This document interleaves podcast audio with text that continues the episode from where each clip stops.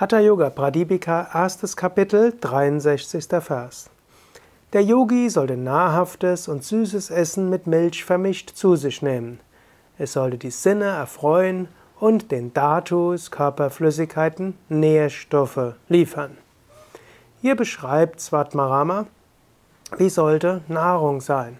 Nahrung sollte die Sinne erfreuen, das heißt, es sollte dir schmecken. es sollte gut sein für das Prana. Sinne erfreuen ist jetzt nicht nur etwas, dass es dir schmeckt, sondern damit steckt auch das Prana in Verbindung. Und es sollte Nährstoffe liefern.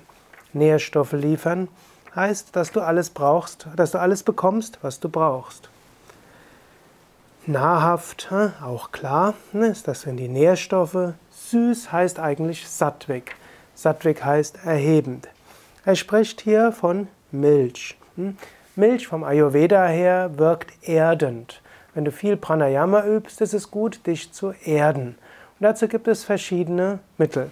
Vermutlich, wenn du diesen Podcast schon länger hörst, weißt du, dass ich Veganer bin, also keine Milchprodukte zu mir nehme.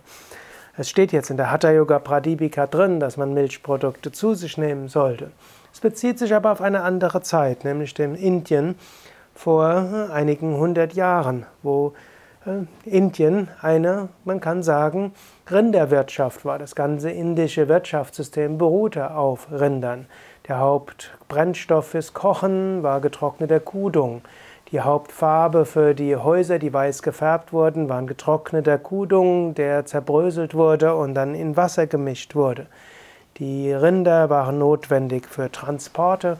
Sie war aus den Rindern wurden ayurvedische Heilmittel geschaffen, insbesondere Kuhurin und Kudung und so weiter. Die Kühe haben darüber hinaus, wenn sie eines natürlichen Todes gestorben sind, alle möglichen äh, Dinge dem Menschen gegeben für Aufbewahrungsgefäße, für Trommeln und vieles andere. In der heutigen Zeit gibt es andere Farben, die man nutzt, anderen Brennstoff, den man benutzt, andere Transporttiere, die man nutzt sodass heutzutage hm, die Rinder nur noch benutzt werden, letztlich für Fleisch und Milch. Und die Milchwirtschaft hängt eng mit der Fleischwirtschaft verbunden zusammen. Und hm, da die Tiere anders nicht verwendet werden können, hm, führt es dazu, dass die Milchwirtschaft notwendigerweise kombiniert ist mit Fleischwirtschaft. Daher ist es aus ethischen Gründen heutzutage nicht mehr verantwortbar, Milchprodukte zu sich zu nehmen. Und auch die, die Menge, die heute verzehrt werden, ist auch ausgesprochen ungesund. Neben hm, Fleisch, hm, Alkohol und Tabak ist sicherlich Milch eines der Dinge, die nicht so gesund sind. Übrigens auch wie Zucker. All das sollte man aus gesundheitlichen Gründen nicht zu sich nehmen, Milch nicht aus ökologischen und ethischen Gründen nicht zu sich nehmen.